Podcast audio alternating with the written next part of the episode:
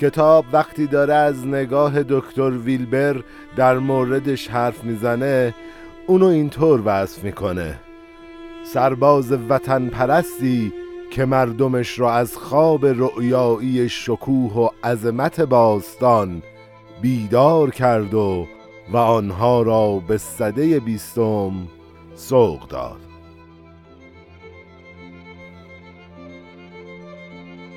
مرگا به من که با پر تاووس عالمی یک موی گربه وطنم را عوض کنم. درود به روان پاک همه شهیدان راه آزادی.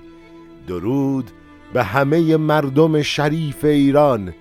شما شنونده سی و چهارمین اپیزود پادکست ایران و انقلاب هستید که در روز شنبه ششم خرداد ماه 1402 با روایت من مشتبا شایسته منتشر میشه.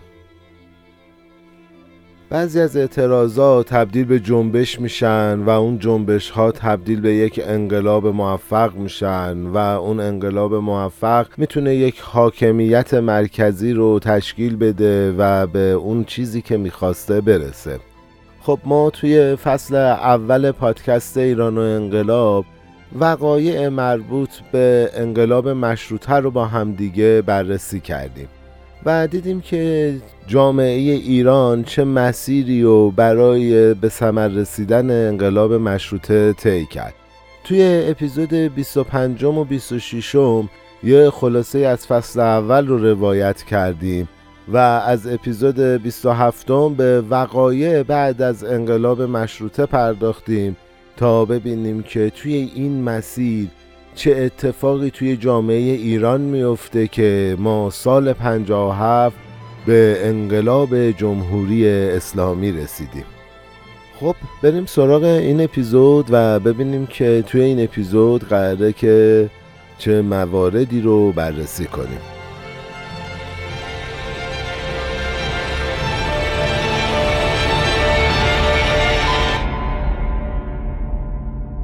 ما داستان رو توی اپیزود قبل تا جایی جلو بردیم که گفتیم اواخر سال 1299 جمهوری سوسیالیستی گیلان با حمایت ارتش سرخ آماده می شد که با نیروهای چریکی چند قومیتی خودش به تهران حمله کنه. کتاب توی ادامه میگه خطر جدی گیلان تحولات آذربایجان جنگ های پی در پی قبایل حضور ارتش سرخ توی شمال کشور و ارتش انگلیس توی جنوب بروز شورش هایی توی ژاندارمری و division قزاق و ناتوانی حکومت توی تشکیل مجلسی که بتونه قرارداد منفور 19 19 رو بین ایران و انگلیس تصویب کنه همگی منجر به یک بحران حاد سیاسی توی پایتخت میشه. من یه چیزی بگم.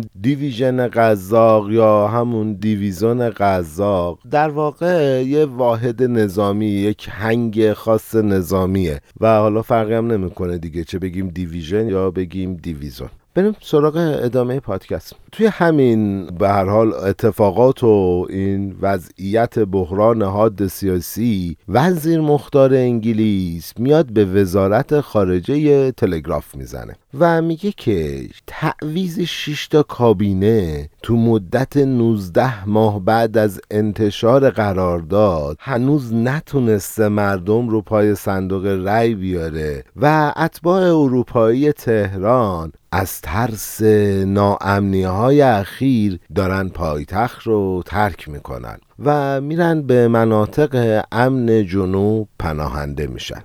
یه سیاستمدارای اندکی هم باقی موندن که طرفدار انگلیسن اما علنا قرارداد 19 19 رو محکوم می‌کنن و به صورت مخفیانه از سفارت خواهش می‌کنن که عهدنامه رو لغو کنه. علاوه بر این موضوع شاه انقدر حراسان و نگران سلامت جونشه که نمی‌تونه عاقلانه فکر کنه و تصمیم بگیره. ثروتمندا هم که از ترس اینکه آفت بلشویس به سرعت در حال نفوذ بین مردم بود دارن به فرار فکر می‌کنن یا متوسل به چاره های مؤثر دیگه میشن. همچنین فرمانده نیروهای انگلیسی توی ایران وخامت اوضاع رو اینجوری توصیف می‌کنه که به نظر نمی رسد بتوان درک کرد که این قرارداد تا چه حد در ایران منفور بود و و عموم مردم چقدر از کابینه وسوق قبل از سقوط متنفر شده بودند.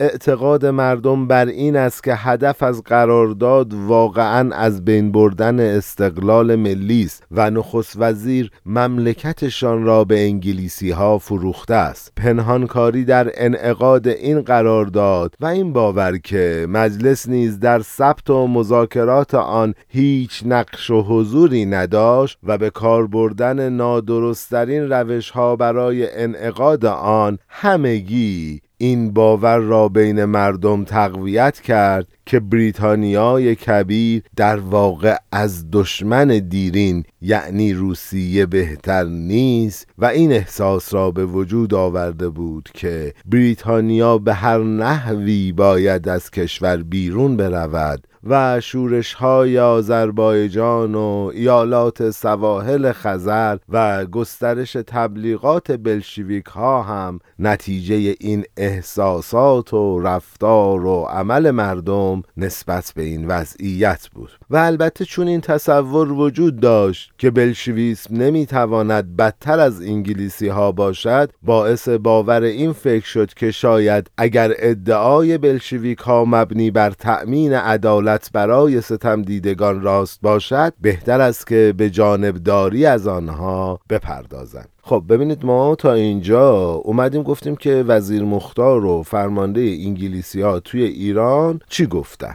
مشخص دیگه فهمیدیم که بعد از قرارداد 19 19 کنش های دولت و نیروهای انگلیسی و البته تبلیغات بلشویک ها و ملیگراها به سمتی رفت که مردم گفتن که آقا بالاتر از سیایی که دیگه رنگی نیست و هر نیرویی طبیعتا از انگلیس بهتره و انگلیسی ها به هر حال شماره یک به حساب میان بچه توی صحبت های اون فرمانده نظامیه این بوده که مردم به انگلیس به چشم دشمن نگاه نمی کردن. اما این قرارداد کار رو به یه جایی رسون که مردم گفتن آقا انگلیس از دشمن شماره که ما یعنی روسیه دیگه بهتر نیست و, و مثل همون دشمن میمونه. حالا یه نکته دیگه هم که وجود داره مردم میان انگلیس رو می‌کنن دشمن شماره یک خودشون و می‌دونیم دیگه مانیفست و مرامنامه شوروی و بلشویک ها هم متمرکز روی قدرتگیری و حزب کارگری بود. خب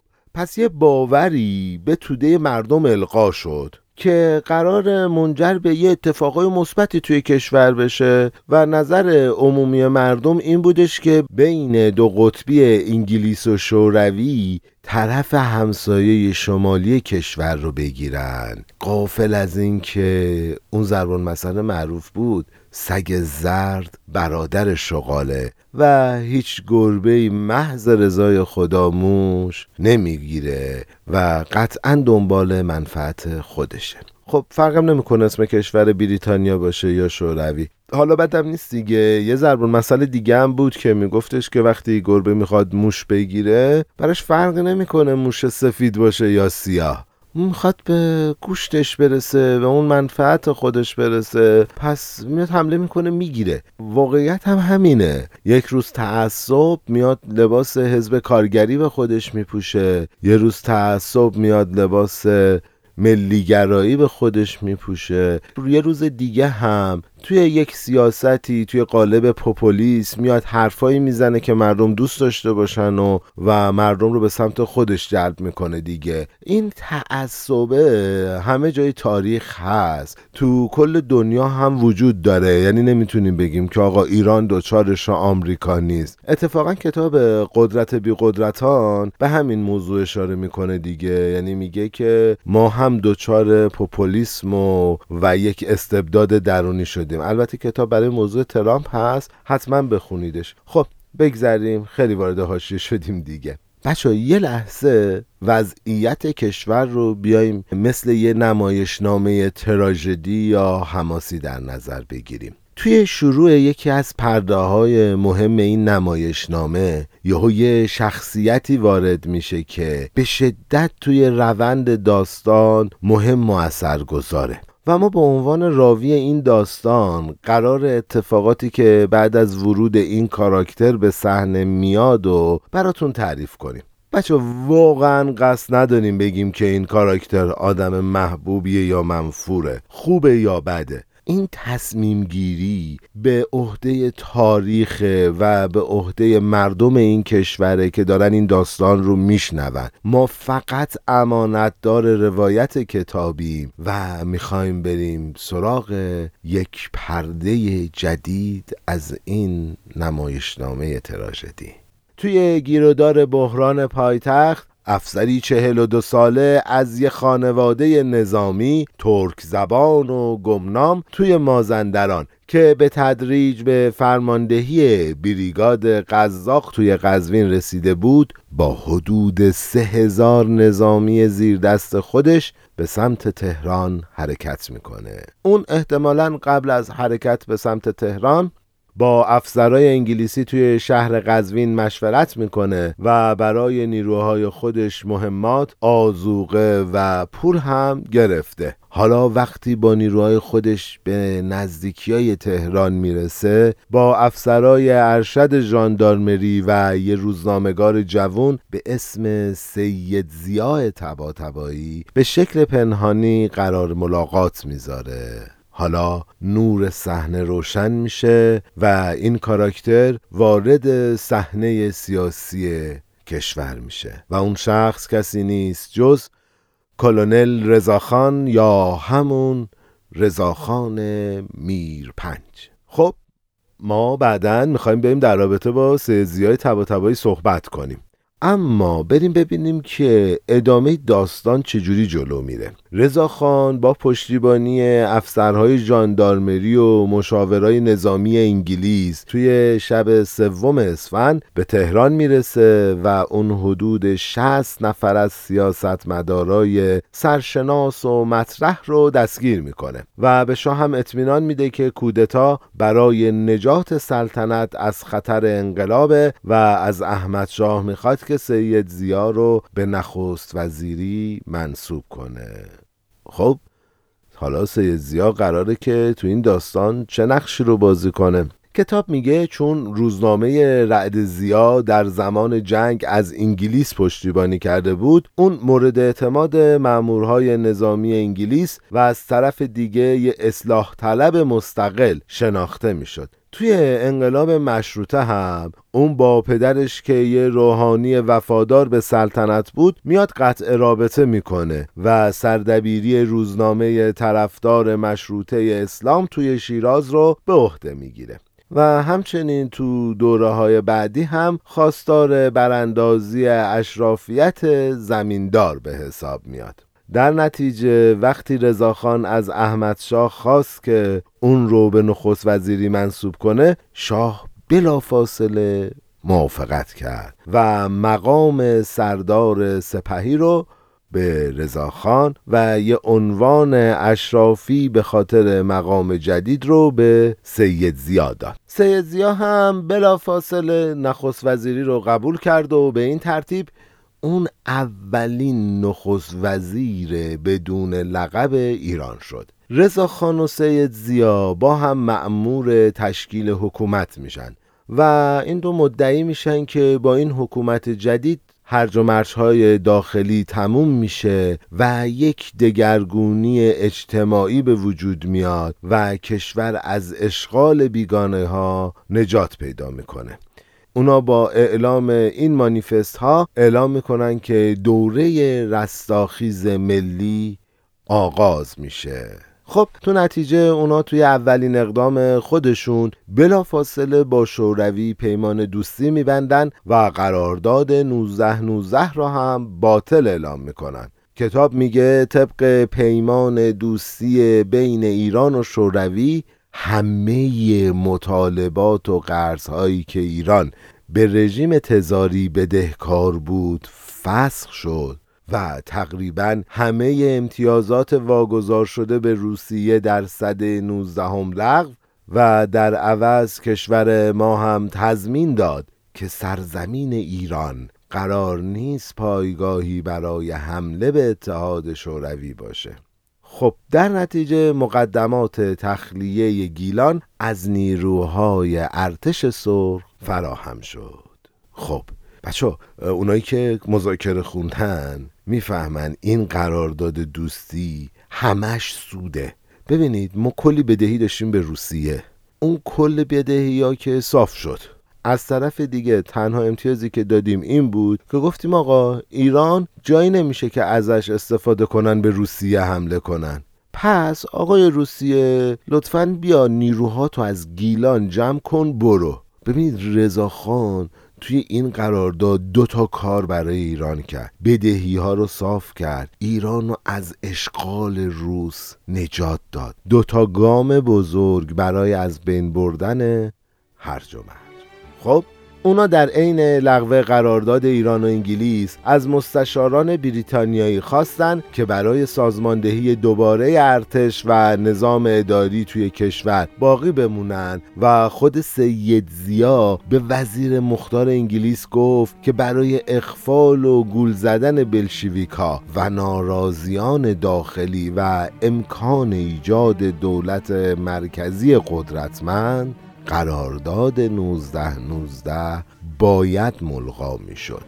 خب به نظر می‌رسه که کودتا به دوران آشوب و نابسامانی پایان داده و آرزوهای دیرین کشور مبنی بر نجات و رستگاری ملی را هم احیا کرده. اما به نظرتون واقعا این اتفاق افتاد و روایت همینجوری بود که ما گفتیم؟ یه موسیقی گوش کنیم؟ خیلی توضیحاتمون زیاد شد. بریم سراغ سرفصل بعدی کتاب که به طور مشخصتری به ظهور رضا شاه از سال 1299 تا 1304 می‌پردازه.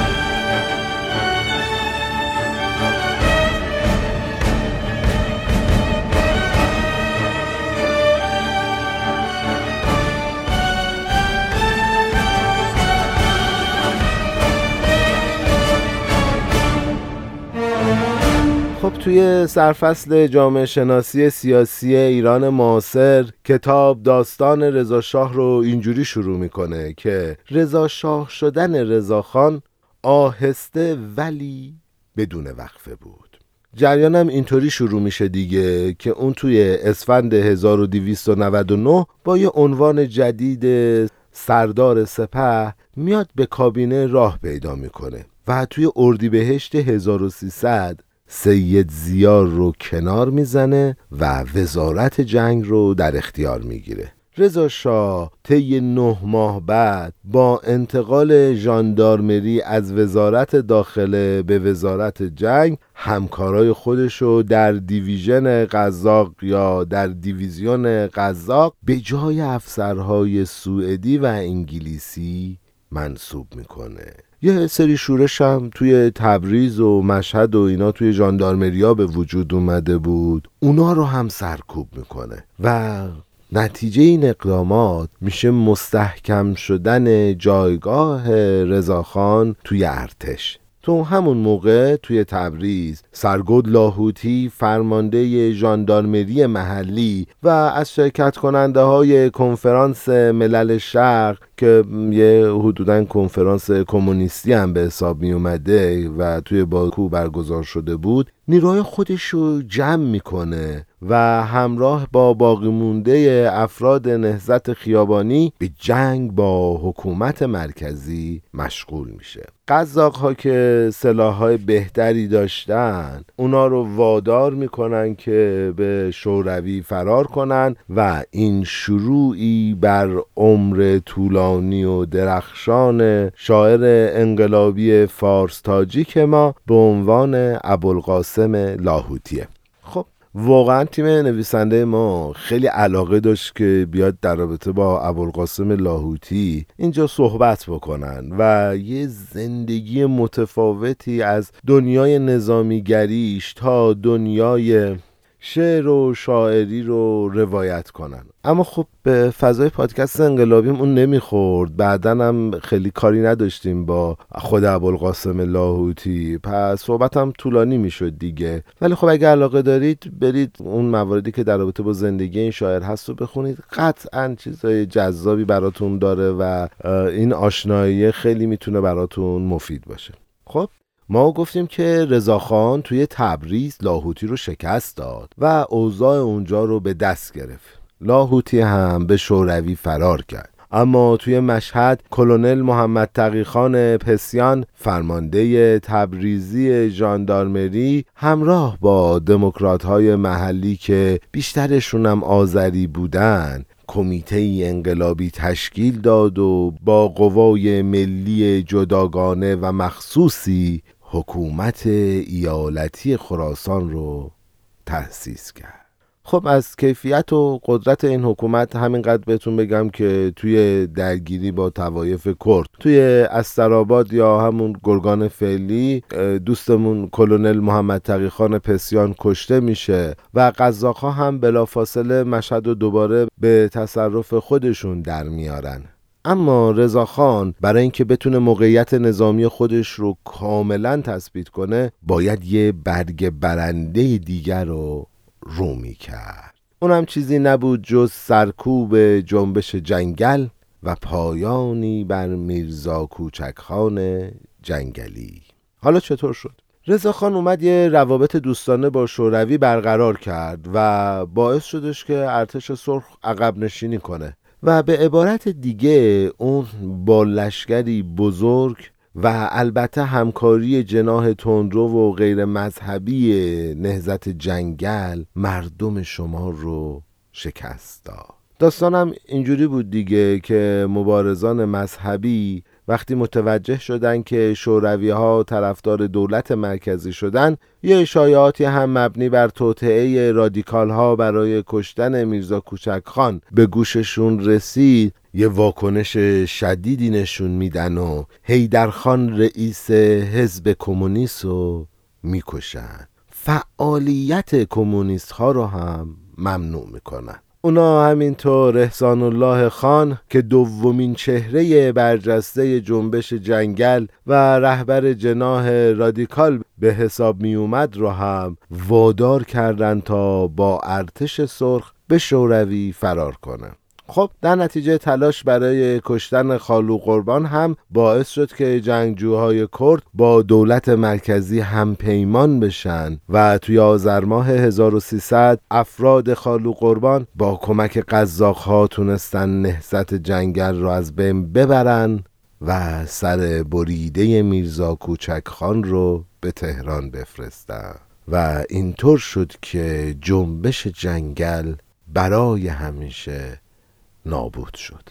خب می‌تونیم بگیم که تا اون موقع رضاخان تونسته بود مهمترین دستاوردش رو به دست بیاره و جایگاهش توی حرم قدرت رو از قبل محکمتر کنه. اما توی بازه زمانی چهار سال بعد بود که تونست موقعیت سیاسی و نظامی خودش رو پیش از پیش تثبیت کنه و از مقام رضاخانی به مقام رضاشاهی برسه. ما توی قسمت بعد کارهایی که اولین شاه سلسله پهلوی برای رسیدن به تاج و سلطنت انجام داده بود رو براتون تعریف خواهیم کرد. دوستان قبل از اینکه ما به ادامه روند پایانی پادکست برسیم من چند تا نکته رو خدمتتون بگم. ما خیلی متاسف بودیم و واقعا سختمون بود هفته پیش اپیزود رو منتشر کنیم. فرصت برای edit اپیزود نداشتیم و چاره ای نبود جز انتشار اپیزود. ما تنها کاری که تونستیم بکنیم این بودش که ناراحتی و غم خودمون رو با موسیقی پایانی پادکست برسونیم و واقعا توان و رمقی برامون نمونده بود که بخوایم در رابطه با مسائلی که روز جمعه اتفاق افتاده بود صحبت کنیم. نکته دوم در خصوص لحن و نوع روایت من توی داستان ها هست. ببینید واقعیتش اینه که من همه تلاشمو دارم می‌کنم که بیطرفی توی روایت تاریخ رو حفظ کنم.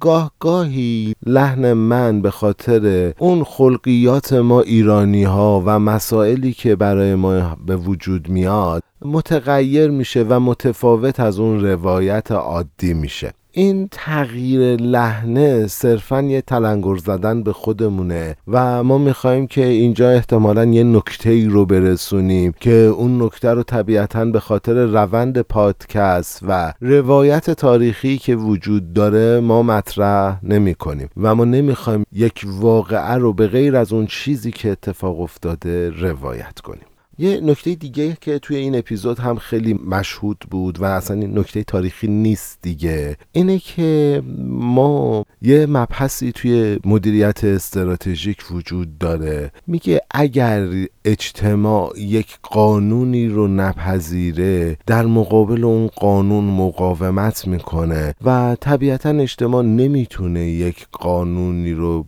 به صورت تحمیلی قبول کنه. این موضوع توی بحث شرکت داری و ادارجات زیاد مطرح میشه. مسئله شاید مربوط به منابع انسانی باشه اما می‌تونیم اینو تعمین بدیم. موضوع اینه که وقتی که توی یک حالات شرکتی میان میگن که ما قرار ساعت کاری رو افزایش بدیم و به جای مثلا هفته چهل و چهار ساعت شما باید 60 ساعت کار کنید اگه همه کارمندا بپذیرن. این موضوع رو و سر کار بیان بدون اینکه بخوان اضافه کاری بگیرن و حقوقشون اضافه تر بشه پس این استراتژی موفق شده. کسی نمی‌تونه بگه که اون مدیر عامل شرکت ظالمه. ظالم برای جایی که اون آدما نپذیرن و در مقابل این موضوع بیستن و اخراج بشن. حالا اگه یه عده جدیدی هم بیان استخدام بشن و این شرایط رو بپذیرن که خارج از عرفه خارج از منطقه بازم اون استراتژی موفق شده. و این طبیعیه. من هم به عنوان یک حاکم وقتی اعتراضی رو نمی‌بینم میگم خب پس راضیان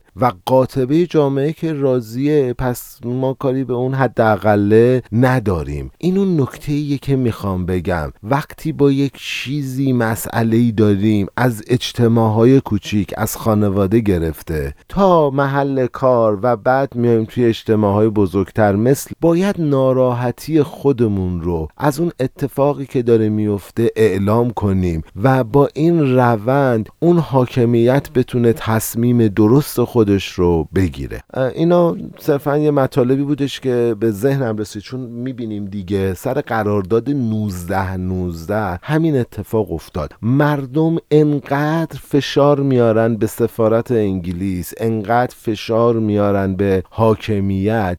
حاکمیت خودش جسارت تغییر قرارداد 19 19 رو نداره اما باعث میشه که یه فردی بیاد با نیروی نظامی قدرت رو دست بگیره و اون قرارداد زیر سوال ببره. این فشاره سبب اون اتفاق شده. خب بگذریم. اینا تحلیل های خودم بود هیچ ارتباطی به متن پادکست و چیزای دیگه نداره و خارج از متن پادکسته. من ازتون تشکر می‌کنم. به خاطر همه حمایت ها حمایت های مالی که از ما دارید. حالا چه از طریق صفحه هامی باشه پادکست ایران و انقلاب که اگه همین عبارت رو سرچ کنید بهش می‌رسید. چه اون دوستانی که ایمیل زدن و راه مستقیم حمایت مالی رو از ما گرفتن. من ازتون ممنونم. از طرف دیگه همه شما مخاطبای عزیزی که میایید پادکست ما رو به دوستاتون معرفی می‌کنید ما رو توی Castbox subscribe می‌کنید زحمت می‌کشید برای ما کامنت می‌ذارید به ما ایمیل می‌زنید واقعا به ما انرژی می‌دید و من از شما ممنونم. برای بچه هایی که به من کمک می‌کنن تا این پادکست تولید بشه کار خیلی سختیه. بچه های ای که یک تیمن شروع می‌کنن به تحقیق تا به یه نتیجه خیلی خوب برسونن. پادکست تاریخی حوصله سربر نباشه جذابیت های خودش رو داشته باشه. من از اون بچه ها ممنونم. احمد اسداللهی به ویژه به عنوان سرپرست نویسنده ها. بچه های موسیقی که شاید یه روز دو روز زمان می‌بره متن رو می‌خونن فایل رو گوش میدن روی edit ها کار می‌کنن وقایع روز رو بررسی می‌کنن و یه موسیقی رو انتخاب می‌کنن که به همه اینها مرتبط باشه. از اونها هم ممنونم. مخصوصا محمد حسین منصوری عزیز. و خب خانم آقاخانی که موقع میکس کار رو و همه مواردی که ما داریم کات می‌کنیم و اضافه می‌کنیم و اینها کنار من هست و نظراتش به من کمک می‌کنه تا پادکست اون قشنگی خودش رو داشته باشه و شما بتونید اون رو بشنوید. نظرات هنری خانم آقاخانی خیلی به من کمک کننده بوده. از همتون ممنونم. می‌دونیم دیگه ما پادکست ایران و انقلاب رو تولید می‌کنیم برای عزت اقتدار و سربلندی میهنم. ایران هنوز با همه دردم امید درمان است که آخری بود آخر شبان یلدارا امشب ستارگان به بستر خون خسته شب ستارگان به بستر خون خسته گفتن